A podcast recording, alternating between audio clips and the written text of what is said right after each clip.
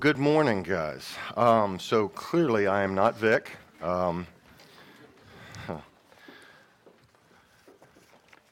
So my name's Clay Hicks. Um, if I if I don't know you, uh, I have the privilege to serve you as one of your elders.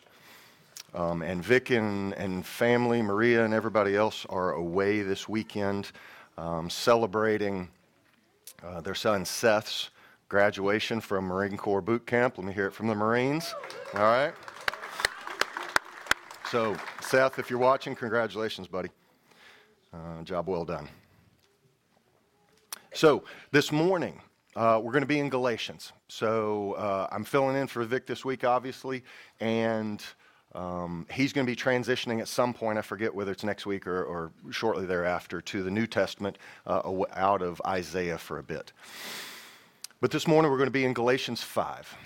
And before we, before we stand for the reading, uh, just a little background on Galatians. So, the Galatian people uh, were a Celtic group in the central uh, region of Asia Minor um, who had been there for a couple hundred years when Rome occupied and then eventually uh, brought them into the Roman Empire. And then on Paul's missionary journeys, uh, he established a number of churches within the principally southern region of Galatia. And it was to these people and these uh, churches that Paul writes uh, his letter to the Galatians. And Paul instructs the Galatian people in the doctrine of, the just, of justification by faith, principally uh, in chapters 3 and 4. And he really labors uh, to teach them that. And he does so from more of a theological standpoint. And he fleshes it out, though, in chapters 5 and 6 from a much more practical standpoint. And today we're going to focus on that, exactly that, the practical outworkings of the life of the Spirit within the believer in chapter 5. So, if you would, stand for the reading of God's word, as is our tradition. We're going to be in uh, verses 13 and following. Galatians 5 13 and following. And so he says, For you were called to freedom, brethren. Only do not turn your freedom into an opportunity for the flesh, but through love serve one another. For the whole law is fulfilled in one word in the statement, You shall love your neighbor as yourself. But if you bite and devour one another, take care that you are not consumed by one another. But I say, walk by the Spirit, and you will not carry out the desire of the flesh. For the flesh sets its desire against the Spirit, and the Spirit against the flesh. For these are in opposition to one another, so that you may not do the things that you please. But if you are led by the Spirit, you are not under the law. Now, the deeds of the flesh are evident, which are immorality, impurity, sensuality, idolatry, sorcery, enmity, strife, jealousy, outbursts of anger, disputes, dissensions, factions, envying, drunkenness, carousing, and things like these, of which I forewarn you, just as I have forewarned you, that those who practice such things will not inherit the kingdom of God. But the fruit of the Spirit is love, joy, peace, patience, kindness, goodness, faithfulness, gentleness, self control. Against such things there is no law. Now, those who belong to Christ Jesus have crucified the flesh with its passions and desires. If we live by the Spirit, let us also walk by the Spirit. Let us not become boastful, challenging one another, envying one another. May the Lord bless the reading of his word. Please be seated. So, Paul begins uh, this section of Scripture by contrasting the newfound freedom uh, that we have in Christ and the propensity to utilize that freedom to satisfy the flesh with the command to love one another through service. He reminds us in verse 14 that the whole law is fulfilled in the statement, You shall love your neighbor as yourself. Now, Paul's statement here distills where our mind and our heart should be down to the fact that our attitude towards one another should be one of sacrifice and should be setting myself as a lower priority to those around me, their needs, their desires. And verse 15 reminds us that we experience nothing truly new in this life. Vic said this a number of times. nothing that hasn't been experienced for many thousands of years. And we see this as a consistent refrain throughout the world, throughout history, throughout our time as well. As strife ensues within a family, a group, a community, eventually results in the collapse of that family, group, community, or even a nation. Because they end up destroying one another. Something we've seen time and again through history. Now, sadly, many who claim the name of Christ see these types of things as the front line in the war. One person against another, one group against another, one community or nation against another. And it's unfortunate that, in, that, especially in this modern day, modern day Christians, for the most part, have no idea that they find themselves in the midst of a lifelong war. Now, in general, we are consumed with the activities of daily life. I know I can get that way for sure. Combined with our lack of knowledge through his, uh, of God through His Word, we are unaware that a spiritual war rages around us. But more to the point of today's scripture, it rages within us. Now, in verse 16, Paul says, But I say. Now, this is his transition point uh, in his instruction to the Galatian people that they should walk by the Spirit. Our focus today will be what that is and what it isn't, what it looks like, what it doesn't look like. However, in my study, something jumped off the page at me. Paul says that if you walk in the Spirit, you will not carry out the desire of the flesh. Notice he does not finish that statement with some form of a caveat. You might not, you won't most of the time. Sometimes it's powerful enough, sometimes not. He makes a definitive statement of what will happen when we follow the Lord's command. Now, first, let's remind ourselves of what the Bible means when it uses the word flesh, the flesh. The term flesh is used throughout the New Testament, refers when it's talking about the spiritual flesh, not just, you know, my flesh, the as yet unredeemed component of my nature. At the moment of our salvation, our justification is certainly made sure by Christ through his finished work of, uh, on the cross and in resurrection. And we receive a new nature that's been moved from death to life. Other parts of Scripture talk about that we've been moved from darkness to light. However, we see throughout Scripture that our salvation began at, that began at our new birth continues on throughout our life until one day our salvation will be made complete when our sin nature is removed along with the curse of sin in, in this world in our bodies. But until that point, there is a component of us that is still yet not fully redeemed. Now, we have one nature but that nature has two components. And those two components are at war with us. And they are the flesh and the spirit.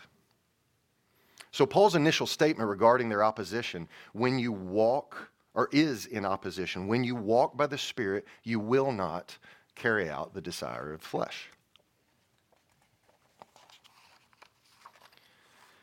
So, in verse 17, he continues on here. And he says that for the flesh sets its desire against the spirit, and the spirit against the flesh. For these are in opposition to one another, so that you may not do the things that you please.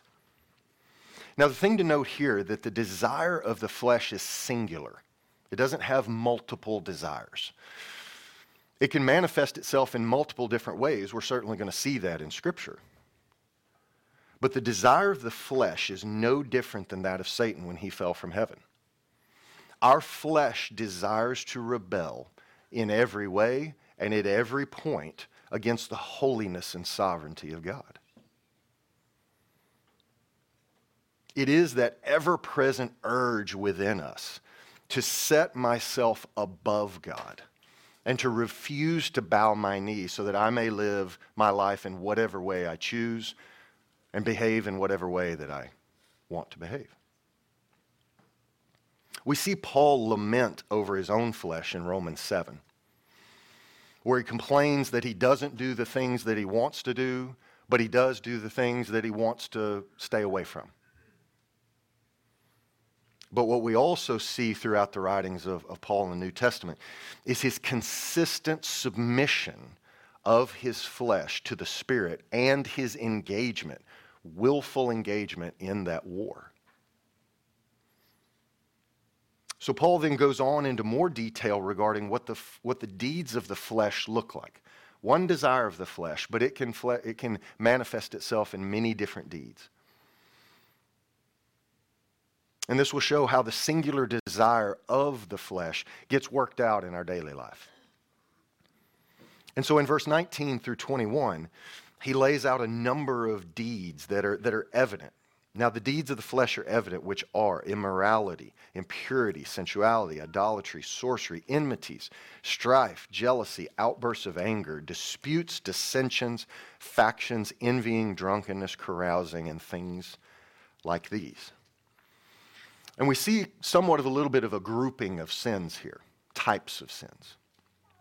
And the first group that he, that he lays out is sort of group sins, right? Where, where multiple people are, are engaged in sin together.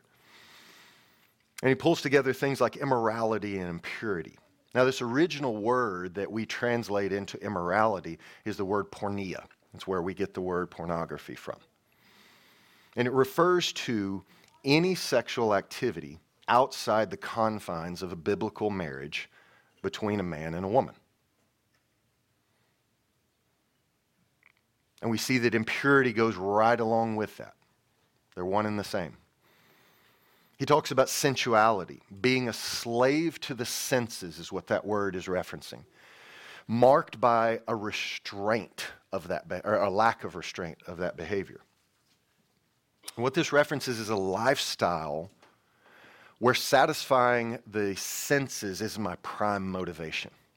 We can think about our constant need for entertainment, our constant need for fun, right? I can point to adrenaline junkies, kind of the same thing, right? A constant need to satisfy my senses. He mentions idolatry, setting up anything in my life that takes preeminence over the Spirit in my life. And that can be anything. I mentioned sorcery. Now, your, your translation may say witchcraft. The actual original word that is translated here is the word pharmakeia. It's where we get the word pharmacy. So it refers to the utilization of mind altering drugs. Now, where this word got connected back then was uh, many false religions used to utilize drugs, and still do to this day, in order to create a mind altered state. Uh, as part of their false religion. But it was the use of mind altering drugs that he's, that he's referring to there. And so we also see another group that he speaks about here where these are sins of generally they, they can certainly turn into group sins, but generally one, it begins as one person against another. Enmities, strife, jealousy, outbursts of anger, disputes and dissensions, and it goes on. Now, these forms of, of activity, of sins, display an underlying seething anger towards other people, which can easily turn into outright hatred. And my question for you this morning is Do you experience friction and strife with people on a regular basis? If so, the question needs to be asked of all of us, if we find that in our lives, whether you or I bear some responsibility in that friction. Are we part of the strife, the dissension? Now, specifically with respect to an outburst of anger, is this the way you would be described by other people? Would your family, friends, coworkers, neighbors, whoever describe you as hot headed? People routinely who, uh, who have who routinely have outbursts of anger, even though it may appear this way, don't go from zero to explosion, right? That, that's, not, that's not how the human nature works. They're usually sitting on a low simmer all the time, right? And waiting to boil over. And what appears to be an explosion is nothing more than the revelation to those around them of what is consistently going on in their heart and mind. And what is inside that type of person is a hatred of a person, a group, or just people in general. And that hatred has grown over time until it's a constant low boil. Now, the love of Christ, if it ever was there in this person, has now grown cold and the fire of hatred has been stoked. And on this topic, we need to remind ourselves of John's instruction in 1 John 2 9 through 11, where he says, The one who says that he is in the light and yet hates his brother or sister is in the darkness until now. The one who loves his brother and sister remains in the light, and there is nothing in him to cause stumbling. But the one who hates his brother or sister is in the darkness and walks in the darkness and does not know where he's going because the darkness has blinded his eyes. Church, we need to understand that if I'm a person who is routinely angry and marked by strife and dissent, the problem isn't with those around me. The problem lies within me. And I need to be asking not how do I deal with all these people with whom I have strife and dissent. I need to be asking what is the source of this anger and hatred inside me? Now we see a progression to these deeds of the flesh. Enmities lead to strife, which leads to jealousy, which leads to angry outbursts, which leads to disputes, which leads to dissensions, which leads to faction and envy. And, church, we need to see that this list of sins brings about the stench of death. It does not bring life. And we know this, right? We see this. It not only brings about death of mind, body, soul, it brings about the death of relationships, whether marriage, friends, family, church, business, culture, nations, whatever it is. Now, the typical worldly response to, their, to the bad behavior is to blame someone, anyone, except me. And you may be thinking that, you know, you don't know what I'm going through. You don't know what these other people are doing or not doing, or how I've been treated, or how, whatever it is. If you could only understand the way I was raised, you know, my dad, he, my mom, she, my wife, she, my husband, he does this, that, the other, whatever it is, or doesn't do. If only these people wouldn't act this way, I wouldn't act this way. Right?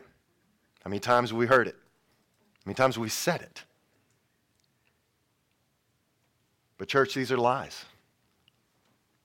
And we have to call them what they are. These are the lies the world that tells us, but unfortunately, and most insidiously, these are lies that we tell ourselves. Now, it is without question without question true that how we are raised, how we are treated, certainly can have a major effect on us. By what people do around us, do to us, or don't do for us. And for those who have had traumatic experiences, either in upbringing or, or in life in general, or for those who have difficulty in their life for any number of reasons, that's why we offer biblical counseling we as elders, we as leaders in the church, mature believers throughout the body. Why we established the Biblical Counseling Center in its, its, in its infancy at this point and hopefully will grow. But understand something the goal of biblical counseling is not to change those around you. Right? The goal of biblical counseling is to help bring you and I into alignment with God's word, both in mind and behavior, as it relates to what's taken place in my life. However, we need to understand that as one who has been made new in Christ, with a new nature, that by the power of the Spirit, we are capable of living in a way that pleases Him.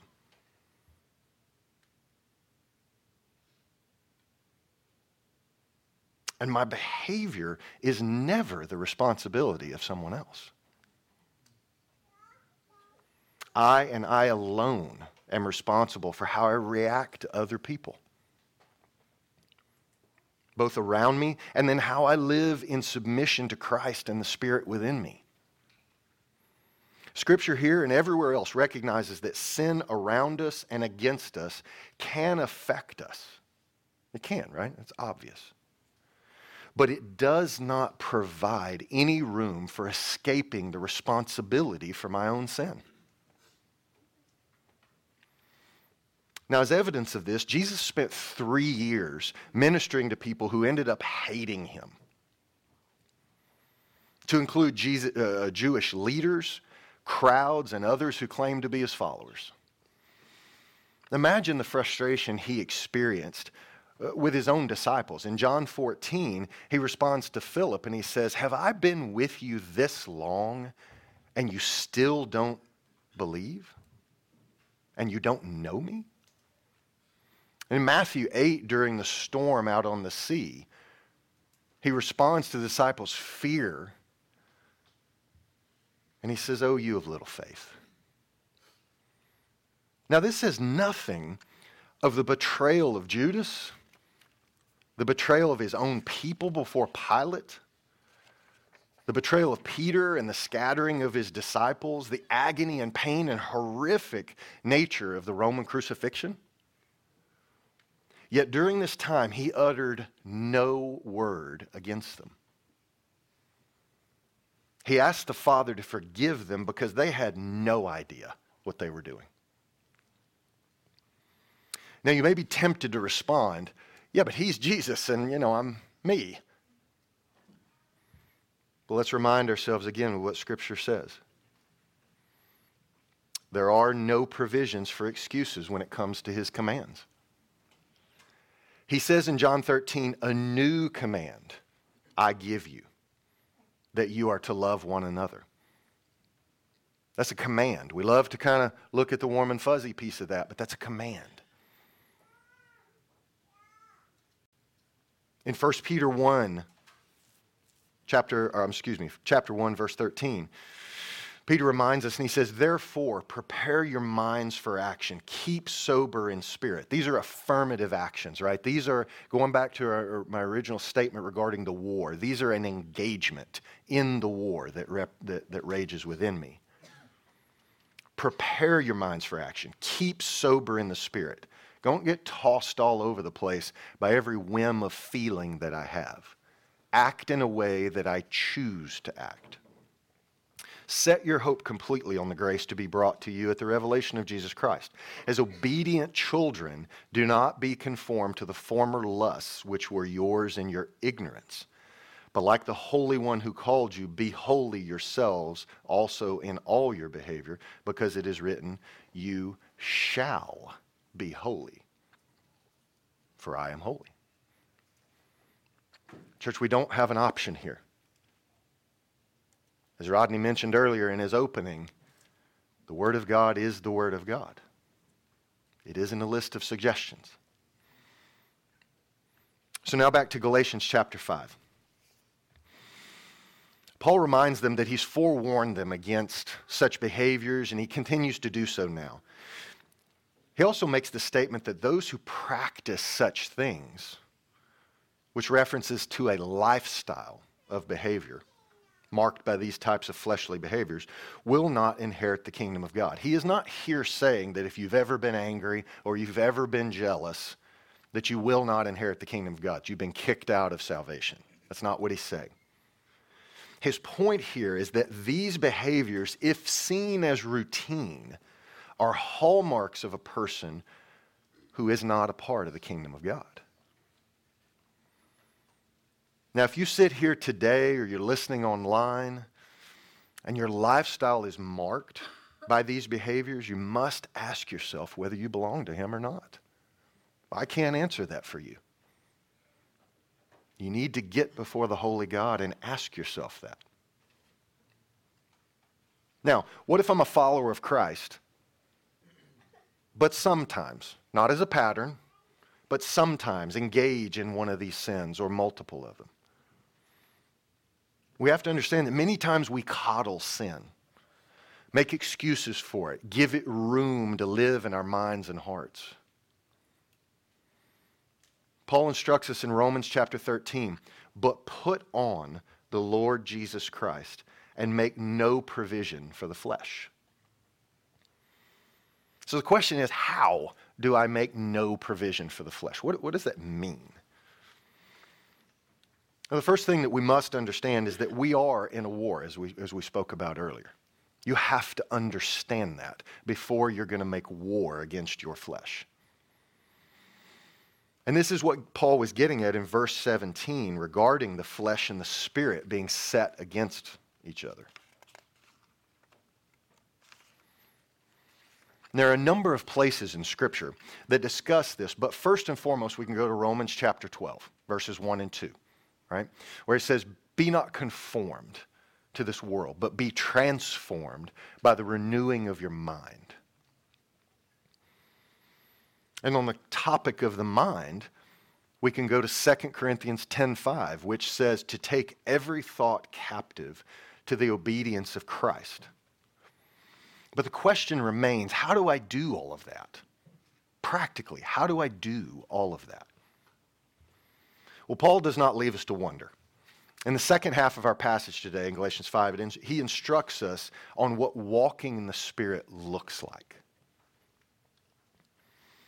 And so in verse 22 and 23, he says, But the fruit of the Spirit is love, joy, peace, patience, kindness, goodness, faithfulness, gentleness, self control. Against such things there is no law. Now, if you'll notice, Paul begins the list in the same way as he began this section of Scripture in verse 13, where he says, But through love serve one another. And so here he lays the foundation for the manifestations of the fruit of the Spirit of God as love. But we saw in the list earlier regarding the deeds of the flesh that one common thread that went through every one of those manifestations of the desire of the flesh to include immorality, impurity, sensuality, idolatry, sorcery, enmity, strife, all of it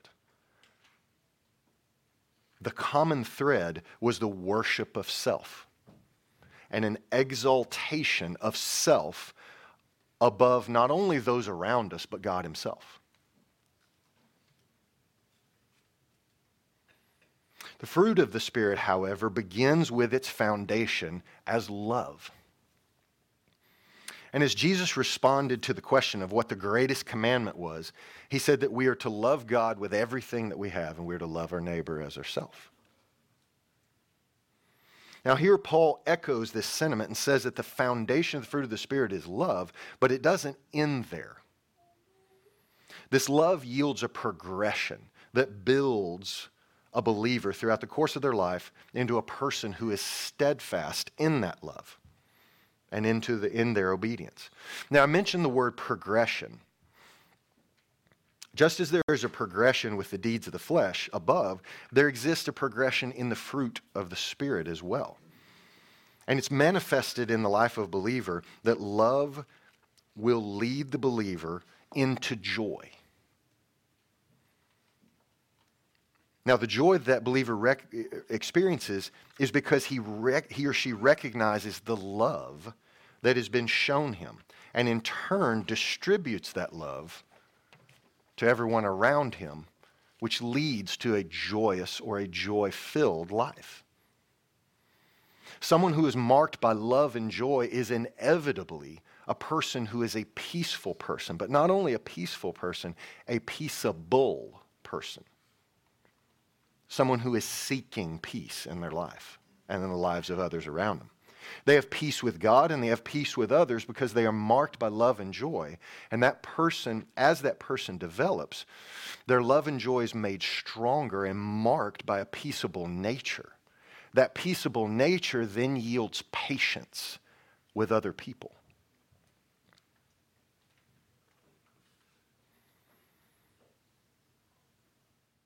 and developing into a patient person, it's because they're not running around looking to exalt their desires over everyone else. They can be patient with others. They're willing to place others as a higher priority than, the, than the, they themselves. Now, someone who is marked by love, joy, peace, patience is inevitably a kind person. They look to take the kindness that God has shown them in salvation and pour that out to others around them. They desire to distribute that same kindness that God has given them to others. And someone who is marked by all of this to include kindness displays an outpouring of goodness in their life. Now, not the, not the goodness the world talks about, but the goodness of God in His characteristics and His attributes. And as a person lives out the goodness of God, they become one who is known as faithful. Right? Faithful not only to God in obedience to Him, but faithful to one another. Are you known as a faithful person? Are you known as someone who will not only be faithful in your obedience to Christ, but faithful in your relationships to others? Are you consistent in the sacrificial way that you relate to other people within your family, within your community, within your church, within your, your work space, whatever it is? It should be the desire of every believer to stand in front of the king one day and hear well done, good and faithful servant. No greater trophy there, right, guys? That is the award, right? Keep the crowns, keep all the stuff. That one is the one we're looking for. Well done, good and faithful servant. Is that you? Is that what you're looking for? Is it me? So, the person who is marked by these characteristics and is eventually described as a faithful person will mimic the Lord in his gentleness. Now, this gentleness is not to be confused with weakness. Our King has not and does not change. He's the same Lord in the moment that he was gentle and patient with children and his disciples as when he will come one day in great power, glory, and judgment. Now, to be marked by gentleness does not mean that we cannot be firm, we cannot be tough when the situation calls for it. But we do it in love and patience and gentleness where possible, from the standpoint of what Jesus instructed when he told, us his, told his disciples to make sure that you don't have a log in your own eye before you worry about the speck in the other guy's eye. Right? Now, all these manifest- manifestations of the Spirit, sorry, that word's hard, thus far lead us to our final manifestation. As our foundation, we have love that leads to joy and peace and patience, and that patience leads to goodness. Taken together, we become a faithful person who is described as gentle. Having grown in all of these areas and being marked by the one fruit of the Spirit, we reach a point of self control we then have the ability to fight the flesh and win because we are affirmatively, by choice, consciously walking in the Spirit. And He is yielding His fruit. Now, notice it doesn't say fruits of the Spirit. Just like there's one desire, one flesh, there is one Spirit, one fruit. Now, that fruit is manifested in multiple ways, but there is one fruit. We as believers at the point of our conversion receive this as the presence of the Holy Spirit in total in our lives. And, more, and most certainly, it grows over time. And we are led through that progression that I, that I mentioned. But it isn't simply that I'm good if I have one of those things. If I'm a loving person, but I'm not any of that other stuff, I'm still good, right? That's not what this is referencing. It is the fruit. A believer should see all of this in their lives. Growing, small at the beginning and growing over time, of course. Stronger in one area than another, sure.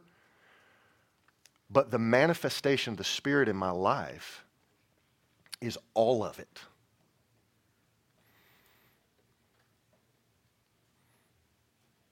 And so the Spirit of God resides in us in full at the point of our new birth. The power to exhibit these things is in us. And our ability by the power of the Holy Spirit to exhibit self control resides in us now. The Spirit of God lives within us, manifests Himself in us and through us from the beginning, and He develops us into the image of Christ more and more over time. It's not, it's not one versus the other, it's a both and. So Paul finishes his thought in verse 25 by giving us the answer to the question of how to make no provision for the flesh. He says that if we live by the Spirit, let us also walk by the Spirit. Now, there's an important point here in verse 24. He says, Now those who belong to Christ Jesus have crucified, notice the past tense of that word, crucified the flesh with its passions and desires. When the, when the scripture refers to the fact that he has broken the chains of sin within our lives, this is what he's referencing. Our flesh has been crucified. It is a defeated enemy, but it still remains, and we must war against it. But he says that if we live by the Spirit, let us also walk by the Spirit. Church, this is our goal. Once brought to spiritual life by the new birth, we are to recognize and willfully engage in this war that rages within us. We do so by walking by the influence and the power of the Holy Spirit, obedient to the word he wrote, and submissive to the Lord in all things. This, for our part, is how we act as warriors and do as Paul did when he said that he buffeted his body and put it in subjection to Christ. So let's follow his example and do the same. If there's anything about this that is foreign to you, if you've listened to this and you're like, I have no idea what he's talking about. If you want to learn what it is to be a follower of Christ and to live in subjection to our King, I'm going to be over here, be happy to speak to you. If the concept of walking by the Spirit is something that you, you know you're a believer, but you struggle mightily with and you want to speak to somebody, grab an elder. I'll be over there to speak with me, uh, that you can speak with as well. And at the end of the day, as the, as the um, worship team comes up, we have to see that this is our goal, church. This is the, ch- this is the goal that we are after, that one day we walk, every day we walk by faith and we end up as faithful servants of the King, so that on that day he will say, Well done, good and faithful servant. All right, let's pray.